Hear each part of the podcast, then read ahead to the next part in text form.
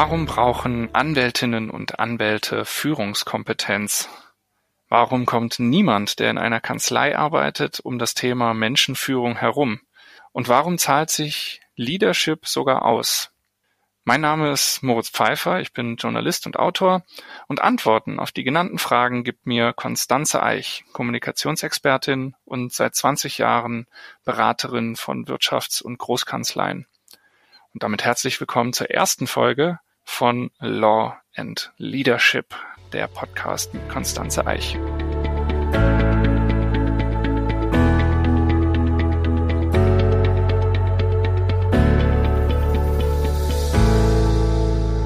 Konstanze, du sagst, Anwältinnen und Anwälte sind Multi-Leader.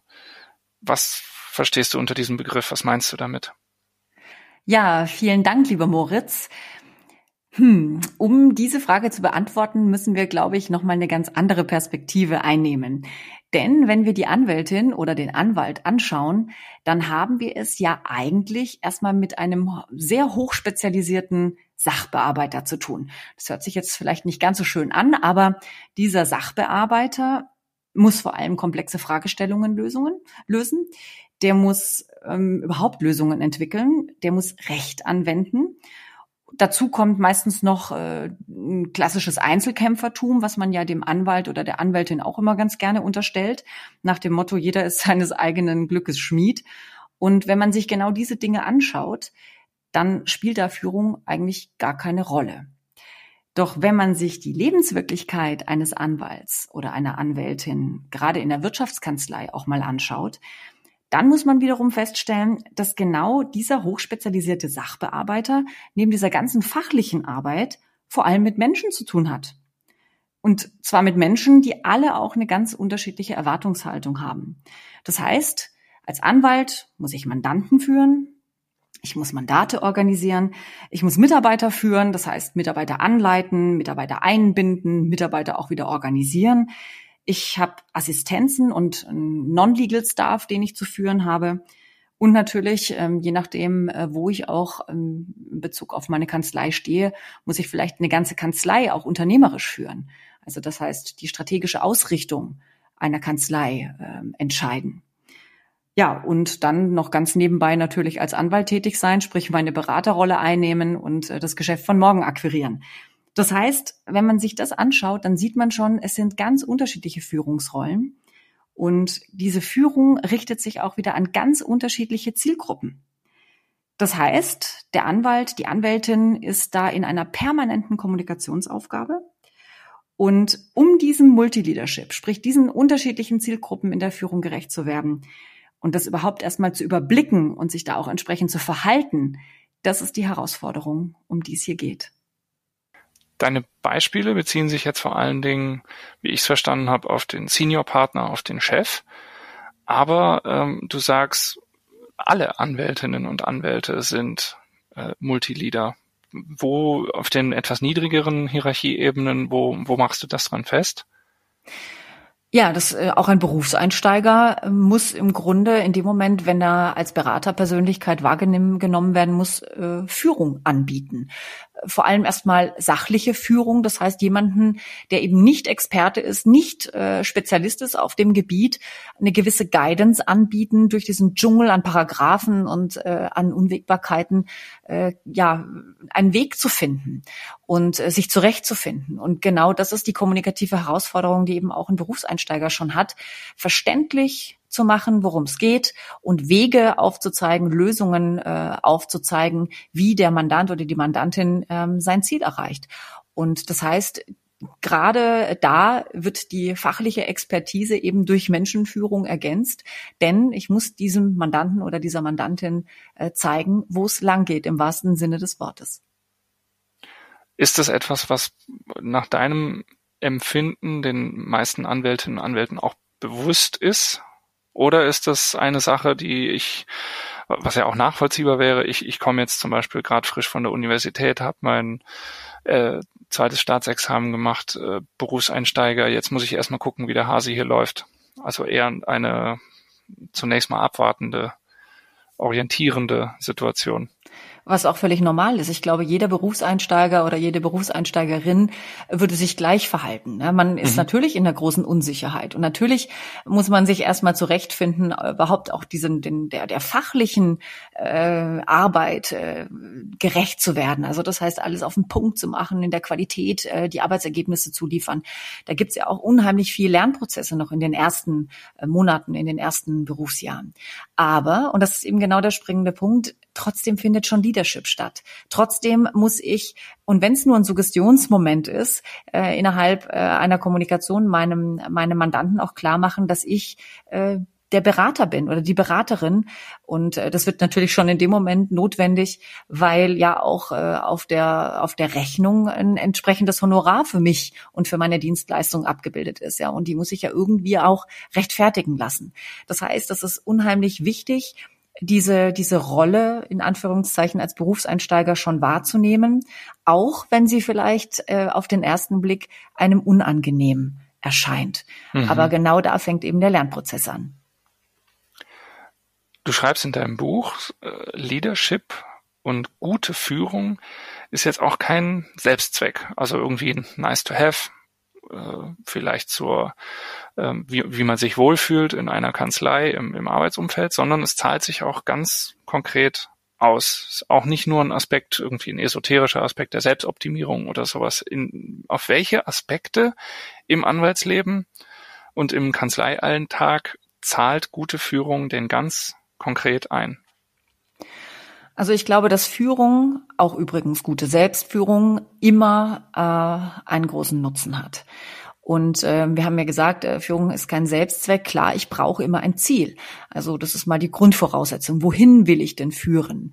Wohin will ich mich selbst führen? Wohin will ich mein Team führen? Wohin möchte ich meinen Mandanten führen? Aber vielleicht auch, wohin möchte ich meine Kanzlei führen?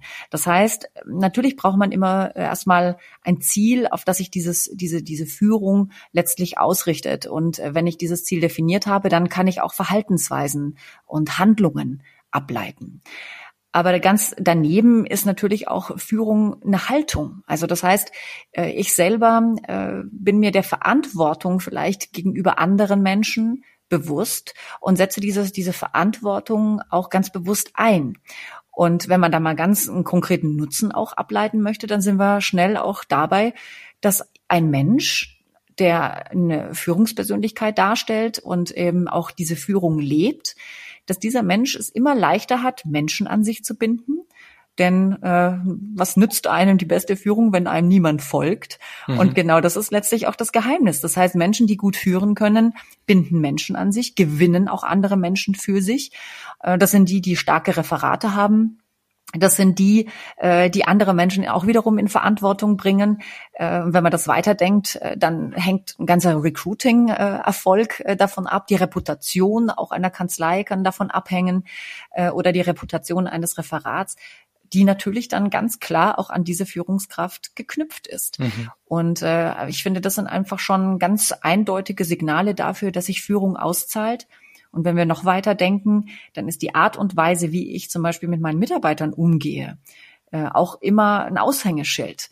Also das heißt, äh, wenn ich meine Mitarbeiter motiviere, und die sich motiviert fühlen, dann werden die das auch nach außen tragen. Die Arbeit wird natürlich besser und der Zusammenhalt ist äh, entsprechend gut.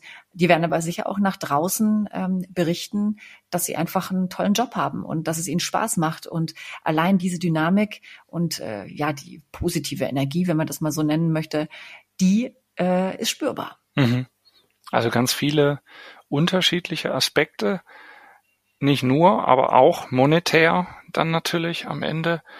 Ähm, wenn gute Führung so existenziell ist in einer Kanzlei, wie du es jetzt darstellst, und auch schon Berufseinsteiger in bestimmten Situationen ja führen müssen irgendwo, ähm, ist es denn allgemeiner Konsens? Also weiß, weiß man das in dieser Anwaltsrolle oder wenn man sich für den Beruf des Anwalts entscheidet oder im Verlauf der Ausbildung und gehört die Ausbildung von Führungskompetenz auch dazu? Also lernt man das in der Universität oder im Referendariat?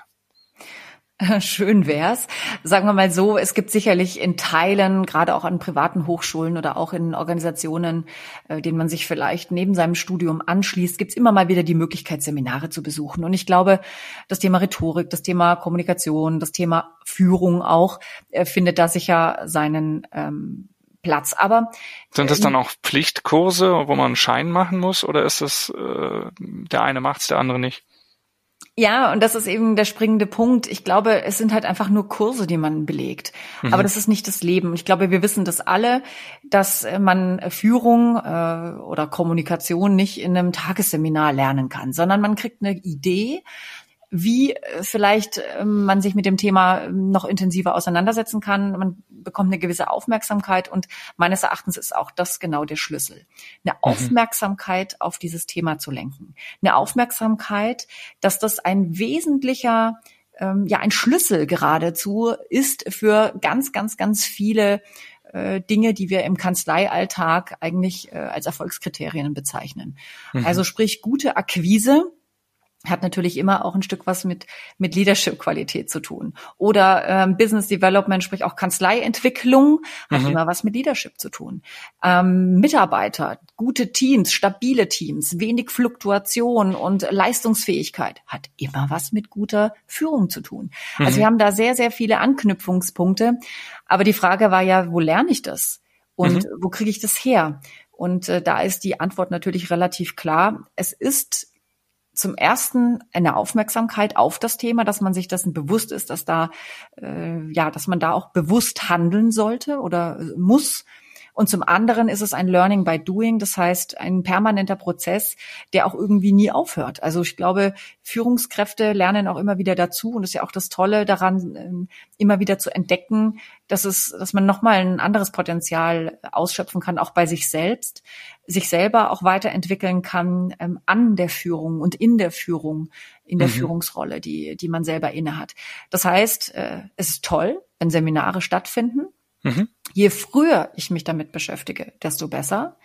Wichtig ist aber, dass das Thema Führung vor allem in meinem Berufsalltag immer so eine Art Begleiterscheinung von allem ist. Und am schönsten ist es, wenn die Führungskräfte selber in der Lage sind, über ihre Führung mit ihren Mitarbeitern zu sprechen. Denn Führung ist immer auch was, was man mit anderen teilt. Das heißt, das ist nichts, was ich ganz allein in meinem stillen Kämmerlein und, äh, tue, ne, sondern da kann ich drüber reden und vielleicht mir auch selber Feedback einholen oder anhand der Wahrnehmung der Menschen, mit denen ich zusammenarbeite, eben auch äh, entwickeln, wie sich meine Führung anpassen muss oder wie ich meine Führung äh, verbessern kann, um entsprechend bessere Ergebnisse zu erzielen. Also verstehe ich das richtig? Im Idealfall habe ich mit meinen Untergebenen ein so enges und auch vertrauensvolles Verhältnis, dass die mir in einem Feedbackgespräch, was wir vielleicht äh, oder Mitarbeitergespräch, was man führt, dass die mir auch zurückspielen, wie sie sich geführt fühlen. Ist das korrekt? Ja, äh, ich möchte es ein bisschen einschränken, weil natürlich ist es toll, wenn man da so eine offene, äh, so eine so eine offene Kommunikation auch hat. Ähm, Upward-Feedback nennt man das ja auch, ne? so nach dem Motto, der mhm. Mitarbeiter sagt dann seiner Führungskraft, ähm, was ihm fehlt, in Anführungszeichen, oder was er gut findet. Ich glaube, das ist immer grundsätzlich gut, wenn man, wenn man miteinander an solchen Themen arbeitet. Und es ist ja auch genau das, über Führung zu sprechen. Aber für mich gilt es eher nochmal äh, zu sagen, über Führung sprechen ist auch wichtig im Rahmen äh, von Führungskräften, die da, die so, sozusagen gemeinschaftlich darüber beraten, wie sie sich in Bezug auf äh, bestimmte Führungsherausforderungen in ihrem Team verhalten können. Also sprich der Austausch unter Führungskräften auf der einen Seite und auf der anderen Seite das, was wir jetzt gerade hatten, ne, dieses Upward-Feedback mhm. kann vielleicht auch noch mal eine, eine ganz gute, ja, ich möchte schon fast sagen, eine Tendenz auch herausstellen und vielleicht sogar einen Druck ausüben auf die Führungskraft, dass man sich vielleicht mehr wieder mit Führung beschäftigen muss, weil mhm. einem einfach was fehlt, weil der Mitarbeiter unglücklich, unzufrieden oder dergleichen ist. Vorsicht ist nur geboten, dass das nicht zu der Wünsch dir was äh, Geschichte wird, denn mhm. natürlich äh, jeder Mitarbeiter möchte natürlich alles haben, die beste Unterstützung, die beste Förderung, die meiste Aufmerksamkeit und alles das. Äh, gerade wenn man große Teams führt, dann ist das natürlich eine Utopie, dass man da ähm, allen Bedürfnissen gleichermaßen gerecht werden kann. Aber ich glaube, ähm, da mit in einem in einer, in, in einem guten Diskurs zu sein und auch zu sagen, wohin möchtest du dich entwickeln? Wie kann ich dich dabei unterstützen? Mhm. Das regt ja auch äh, den Mitarbeiter, sage ich jetzt mal, auch schon zu einer Art Selbstreflexion an, die ihn aber auch wiederum in eine, in eine Eigenverantwortlichkeit auch bringt. Und ich glaube, das ist genau der springende Punkt. Das heißt, Führung darf nicht verwechselt werden mit, ich trage die Verantwortung äh, für alle anderen und trage die sozusagen ins Ziel. Das ist es nicht, sondern Führung heißt ja hier, dass ich die Leistungen äh, meiner Mitarbeiter oder der Menschen, mit denen ich zusammenarbeite, auch beeinflusse mhm. äh, durch mein Verhalten. Jetzt gibst du ja selber oder bietest auch Seminare in Führungskompetenzen an für verschiedene Führungskompetenzen. Was sind denn so von den Teilnehmerinnen und Teilnehmern, was sind denn so die größten Schmerzpunkte, sage ich mal, im Kanzleialltag, die dir begegnen und bei denen du auch äh, unterstützen kannst? Hm, ich glaube, da muss man äh, tatsächlich unterschiedliche Zielgruppen unterscheiden. Also die jüngeren Kollegen haben natürlich immer schon äh, das mangelnde Feedback auch angesprochen. Ich glaube, das wurde, wurde jetzt auch in den letzten Jahren durch sogenannte Jahresfeedbackgespräche, die auch ähm, verpflichtend stattfinden, so ein bisschen, ja, diese Situation wurde einfach verbessert, aber ein Jahresfeedback löst natürlich nicht das Problem.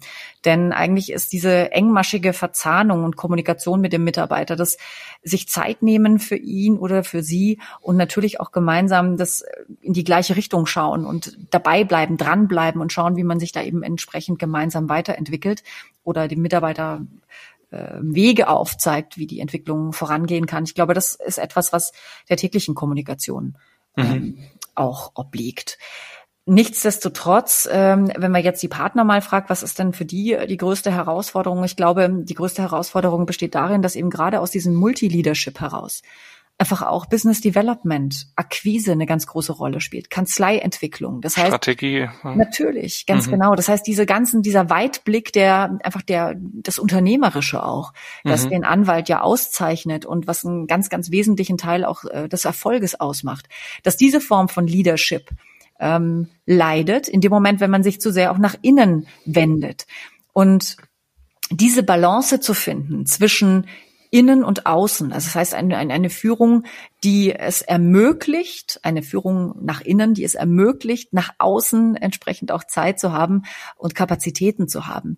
Diese Balance zu finden, ich glaube, das ist das Schwierigste an der ganzen Thematik. Mhm. Und dann äh, natürlich äh, eine Frage, die sich, glaube ich, äh, immer wieder stellt, ist, wie gehe ich denn eigentlich mit diesen vielen verschiedenen Persönlichkeiten um, die alle was anderes brauchen, mhm. die alle irgendwie auch unterschiedliche Erwartungen an Führung haben. Denn nicht jeder äh, ist begeistert, ja, wenn er dann plötzlich äh, Verantwortung bekommt, beispielsweise. Im Gegenteil, mhm.